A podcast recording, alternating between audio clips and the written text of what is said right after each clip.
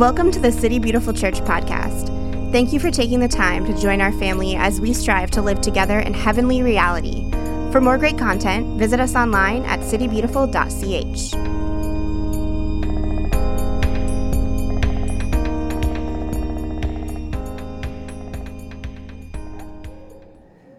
My name is Jonathan Hodges. For those of you who don't know me, I'm your token French Canadian hoser who's a little bitter about Tampa taking the cup last week. Yeah, $17 million over the cap, but it's okay. All right, here we go. Love your enemy. Just kidding. Um, this thing, is there a thing that can keep this? It always falls?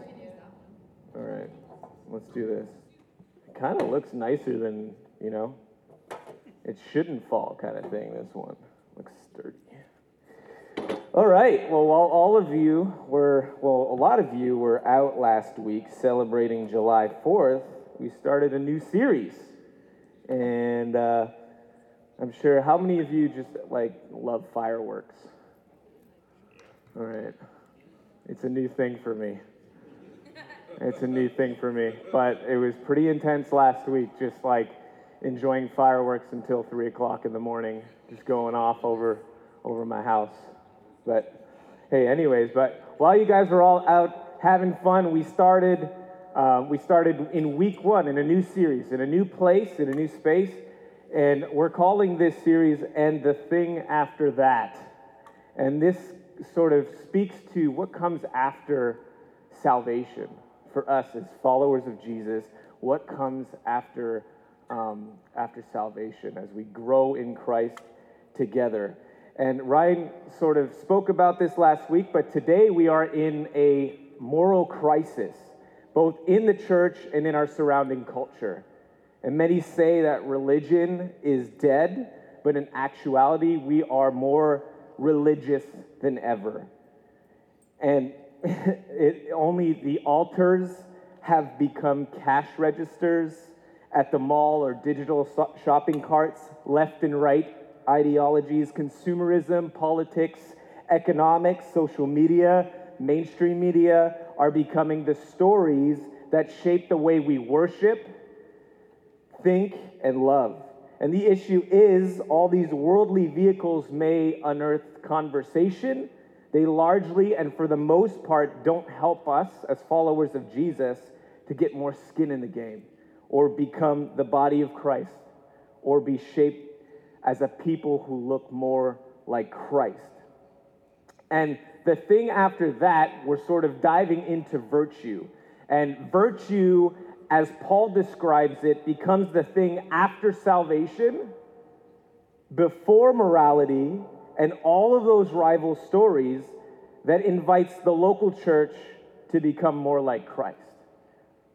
And last week together, we explored part of the ethos of our church, or the character of City Beautiful Church, is to continuously ask these three questions Who do I belong to? Who am I really? And what am I here to do? So it addresses the question of, ident- of intimacy, identity, and purpose. And it was just amazing to kind of navigate through those three questions with our community group out in in Conway last week, it really kind of gripped the hearts of us. And we were just talking about, you know, what is, you know, what does it mean? Who do I belong to? Who am I really? And what am I here to do? And these three questions should prompt a lifetime of discovery as we participate in the mission of God or participate in Christ, in the body, and in the thing after that framed by virtue. So that's what this series is sort of headed, this map that we're heading in. So I want to just read our, or plant ourselves in back in the letter of Colossians. We're going to plant ourselves back in the letter of Colossians. So we're going to read in Colossians 3, verses 12 through 14. It'll be up on the screen. Therefore, as God's chosen people, holy and dearly loved, clothe yourselves with compassion kindness, humility, gentleness, and patience. Bear with each other and forgive one another if any of you has a grievance against someone. Forgive as the Lord forgave you. And over all these virtues, put on love, which binds them all together in perfect, pre- in perfect unity. Let's pray.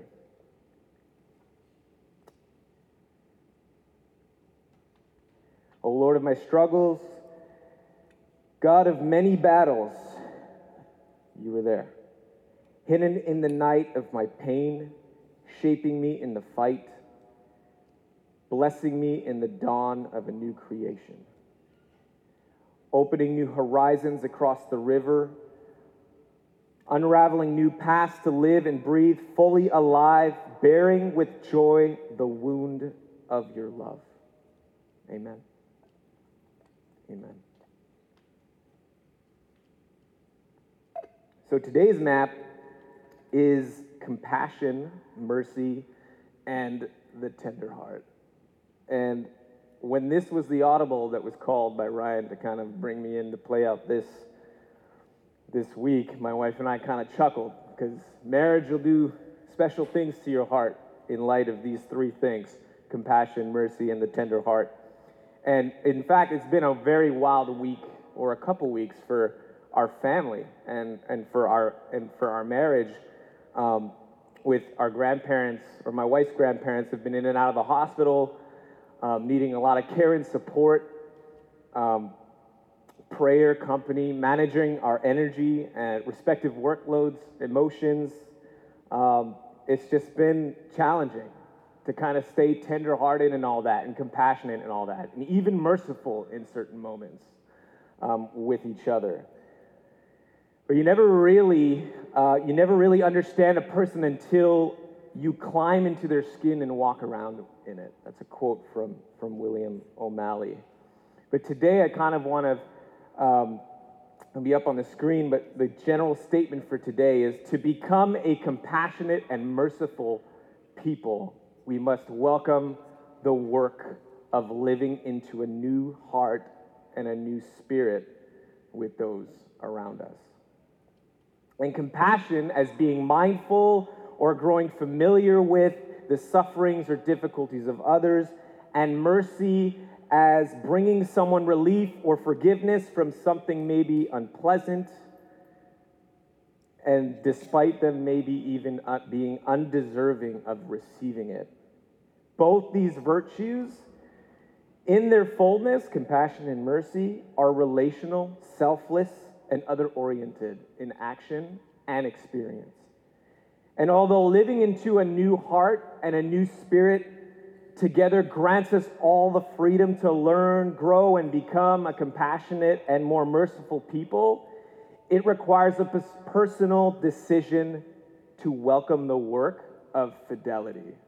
That word fidelity came to me this morning, so I just added it after welcome the work. It was actually period. And then I woke up this morning and it was like fidelity, right? So it requires a personal decision to welcome the work of fidelity.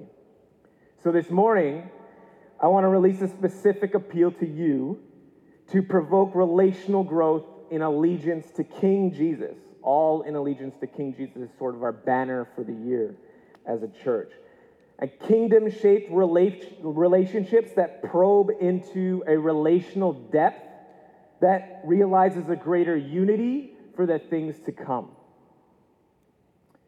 Where we, as a body of Christ, choose the way of relational refinement by faithfully sharing in our life experiences, successes, shortcomings, sufferings, personal, societal, that can in turn reveal a collective response to these things as the children of God. Paul describes it like this to the church in Corinth. It'll be up on the screen. For while we are in this tent, we groan and are burdened because we do not wish to be unclothed, but to be clothed instead with our heavenly dwelling, so that what is mortal may be swallowed up by life. Now, the one who has fashioned us for this very purpose is God, who has given us the Spirit as a deposit, guaranteeing what is to come. And I believe the invitation to become an increasingly compassionate and merciful people involves growing in these three areas in no specific order of process. So don't get caught up on process. I got to do this first, second, third, in no specific order of process. Our posture, our affection, and our participation. See, every morning we could wake up and choose to be tenderhearted. We can posture ourselves with a tender heart by receiving the mercies of God that are, are new every day. It's like everyone's favorite verse, right? But, like, what does it really mean to receive the mercies of God? Or, in view of God's mercy, offer your bodies up as living sacrifices. We, our response to receiving the mercies of God is carrying ourselves with a tender heart, to be aware of the Spirit's invitation that we've received this mercy, now we freely share this grace, this love, this mercy, to be other oriented with everyone we lock eyes with. We feel moved because we posture ourselves in this way. We feel moved by the entire human experience and what it entails. Whether big, small experiences, big, like big problems, small problems, whoever we lock eyes with matters to God. And we feel moved by the entire experience if and this is where affection comes in. The love of God moves us. Jesus was moved with compassion for the crowds who were distressed. He had compassion on a leper, two blind men, the widow in Nain. Jesus' compassion is his response to the suffering and poor and oppressed of his time and context, and we carry, we carry that mantle right now with everyone we lock eyes with. We take active steps in this whole process of carrying ourselves with posture, affection, and participation, we take active steps to become and reveal the character and nature of God in the world. And Ryan and I were kind of talking about this, and likely a lot of this, we experience the affection and the posture even as we participate. We grow as we participate. So we, as we participate, we discover. And to faithfully live into these three areas isn't an easy mandate, nor is it one we're designed to fulfill on our own. No one has ever drifted into spiritual transformation alone. And this pocket of believers was brought together for a purpose. And listen to this quote by a gentleman named John Mott. Our lives are not made stronger by traveling along level, easy roads. It requires obstacles and mountain climbing to call out their strengths. Great human needs and complex situations liberate apathy or dormant energy. And above all, lead Christ followers of different affiliations to see how necessary they are to each other, to sink minor differences, to discover essential unity, and to present a united front.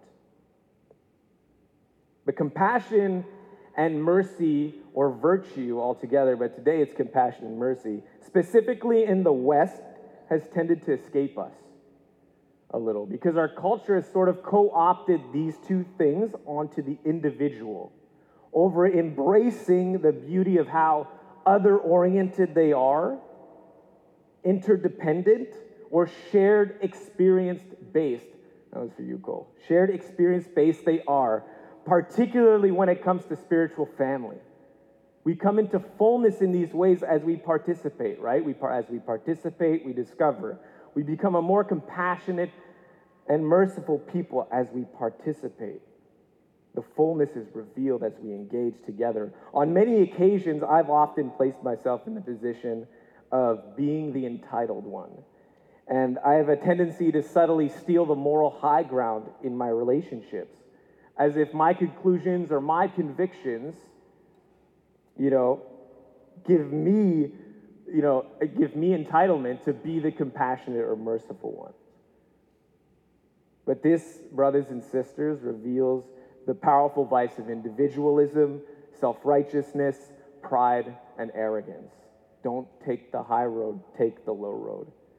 We've bought into the lie that these virtues are mere individual achievements. They are not. And according to Paul in Colossians 3, our key passage, true compassion and mercy are sourced out of perfect unity. Together, they point to the communal nature of Father, Son, and Spirit operating in perfect unity. So I've come to realize I needed to kind of turn from my old ways of thinking that compassion and mercy, you know, don't belong to any one individual. They don't belong to me or you. They belong to God, Father, Son, and Spirit. And when the Spirit inhabits our relationships or a way of life or a way of thinking, He shapes us to become increasingly compassionate and merciful people, not by self assertion, but by self denial. So we must receive, reclaim, and be shaped in the fullness of these virtues by making every effort to maintain unity of the Spirit. And this is a profoundly other oriented discipline or an other oriented way of life. Think of it like this these virtues are gifts given to us from the Father, hidden in Christ Jesus. The absence of their fullness instigates a hunger within us that provokes us to participate in the hard work to bind, heal, and reveal God breathed relationships in our world. So, 15 years ago, I underwent full replacement knee surgery after a snowboarding accident. And it was a clean fracture of my tibia plateau. It required a full reconstruction of my left knee to make way for brand new marrow, brand new tissues, and brand new ligaments. And post surgery, in the healing process, these tissues and, lead, and ligaments needed to mend back together to bring unity in my knee. And it was likely the most painful, enduring process that I've ever been through in my entire life. But not only was the physical pain extraordinary, but the psychological pain was a mountain to climb for five years. My life was disrupted, and I became isolated from the familiar, being away from my friends, away from what I was used to love or used to doing. And it was super hard to embrace becoming something new. But what I discovered on the other side was a life I loved even more. And partic- Paul articulates it this way in his, in his letter to the Corinthian. It won't be up on the screen, but maybe you just close your eyes while I'm reading this. We are hard pressed on every side, but not crushed, perplexed, but not in despair, persecuted, but not abandoned, struck down, but not destroyed. We always carry in our body the death of Jesus so that the life of Jesus may also be revealed in our body. For we who are alive are always being given over to death for Jesus' sake, so that his life may also be revealed in our mortal body. So then, death is at work in us, but life is at work in you. It's profoundly other oriented. But here, what Paul is saying there must be a freedom in this life to acknowledge and share in each other's pain, sufferings, and shortcomings, even in death, with tender hearts, as we simultaneously believe in the power of God to sustain and shape us to become a more virtuous people. To grow in these virtues is open handed.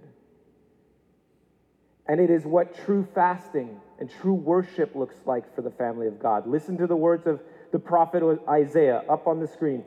Is not this the kind of fasting I have chosen? To loose the chains of injustice and untie the cords of the yoke, to set the oppressed free and break every yoke? Is it not to share your food with the hungry and to provide the poor wanderer with shelter? When you see the naked to clothe them and not turn away from your own flesh and blood. You never really understand a person until you climb into their, their skin and walk around in it. Jesus was often moved by compassion. He spontaneously reached out to touch, to feed, to hold, to clothe. So, compassion, mercy, and the tender heart are pillar virtues in our vocation as the people of God or God's family because it reveals the intimacy of Jesus among us. Some of you may know about what's happening in Canada right now. Um, but there's an indigenous cry to be heard and fully known right now in Canada. And it's unearthing sort of a, a social crisis because it's been happening for centuries, for decades. And my brother is heavily, heavily, almost heavenly, but heavily involved with um, the next generation, the young generation that is coming, that are rediscovering their identity, their heritage, their voice, their customs, even in their spiritual practices. History has been erased from them, lineages erased. Some have had to grow up, they, they, don't they never knew their parents. You know, and now they're discovering unmarked graves everywhere. Residential schools that went up um, in the time when basically they were displaced and their land was basically stolen from them, and the residential schools were, were propped there so that they could become more like the settlers. And over history, um, yeah, over history, they just they were erased. They were erased, and now they're all just asking the question. They're they're wondering. They're crying out. We need to be heard and they're discovering unmarked graves. You know, 300, 700. There's a re- reconciliation action right now happening in Canada to unmark 88,000 unmarked graves. How do we listen? I talked to my brother, I'm like, how, what can I do to help? And a lot of people go to him and say, How can I help? And my brother said, The best thing that you could do is listen. Listen.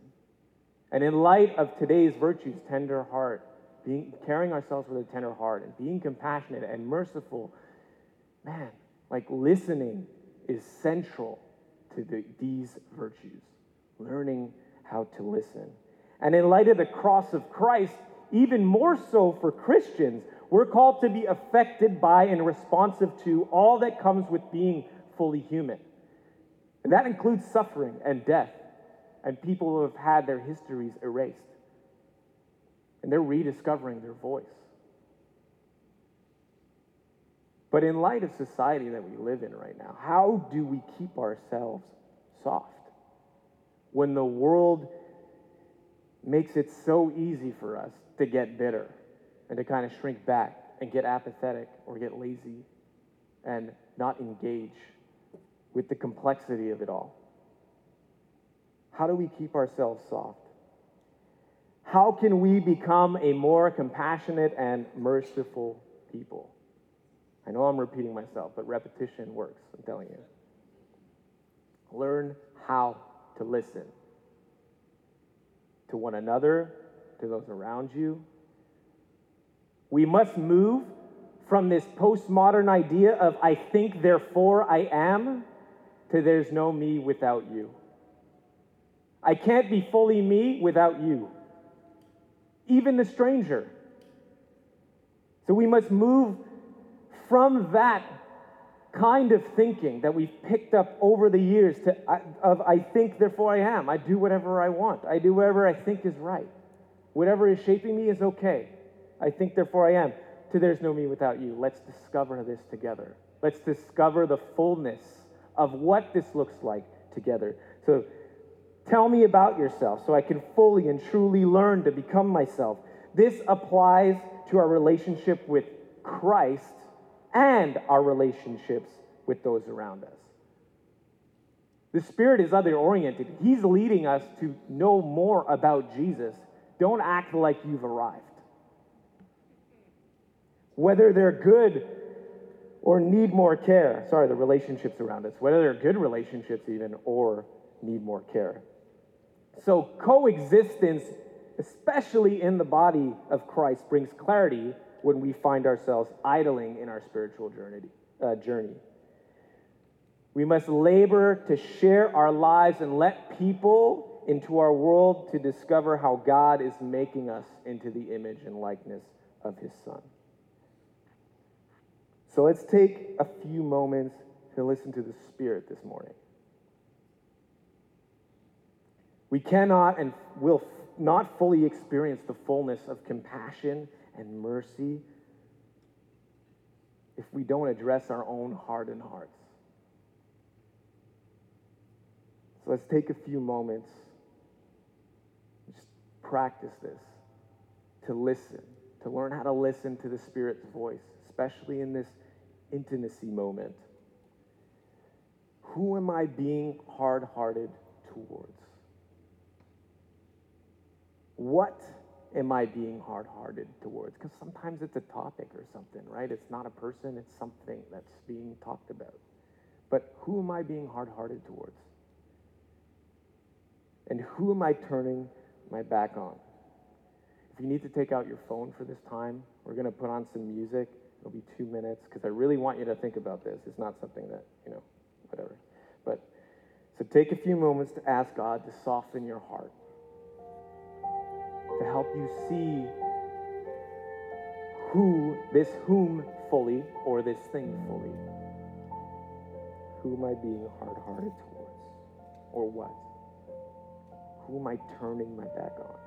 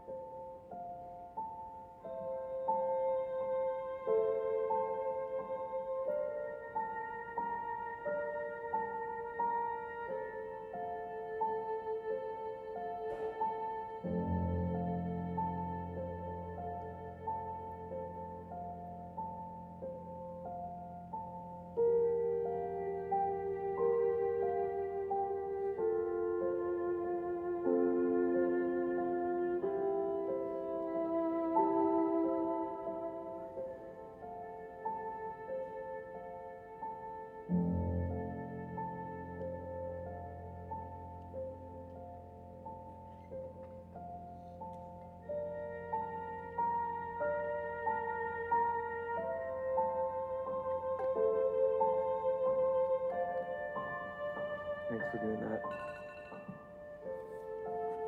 Sorry. Did not expect that to happen.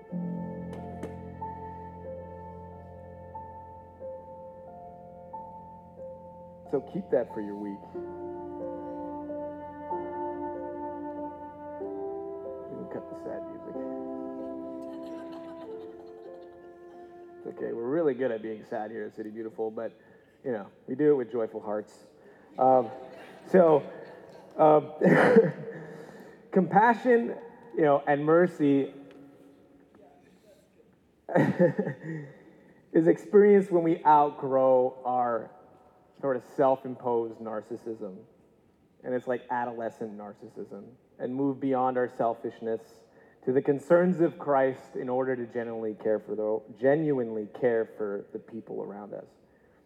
You know, so we're so tempted and vulnerable to engage daily in adolescent forms of behavior, like playing emotional games, crossing boundaries and expressing, expressing our affections, becoming infatuated or distracted by fads or people in culture or politics or even Christian community.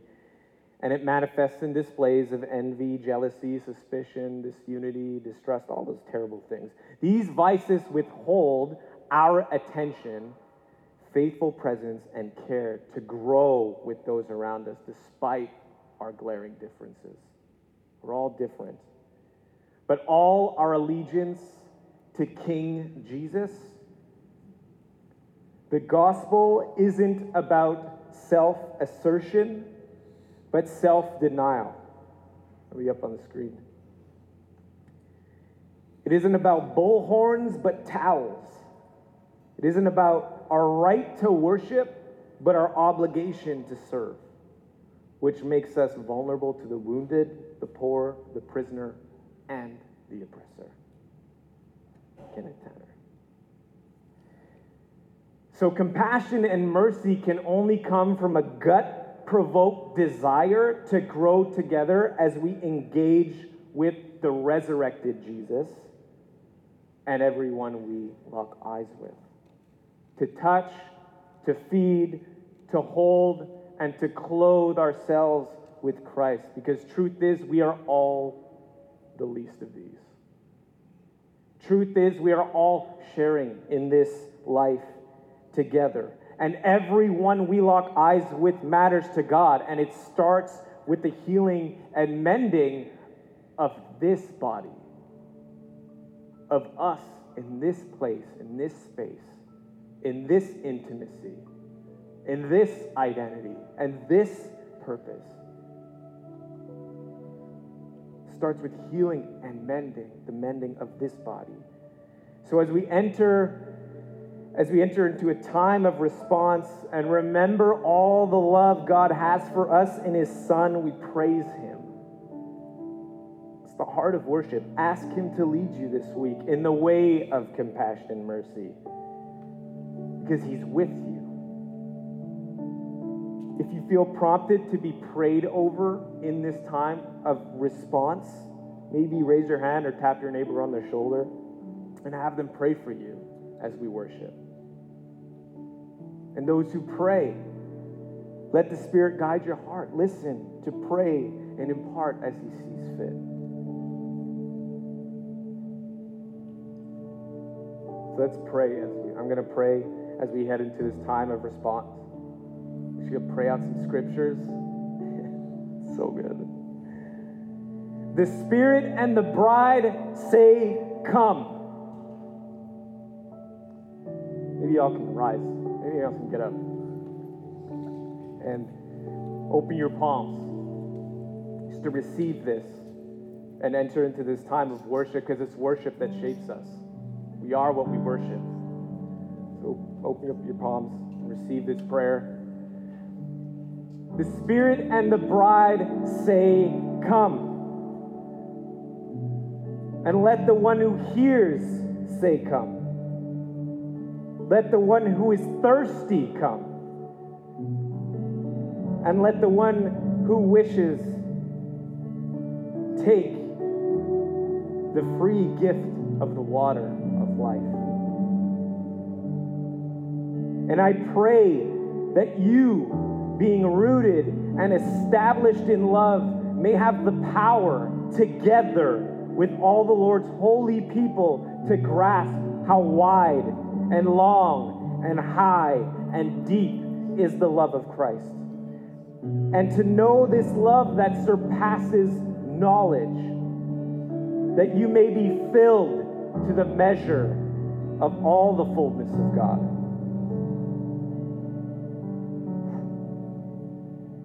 Father, bind us together in remembered intimacy so we could become an increasingly tender hearted people full of compassion and mercy.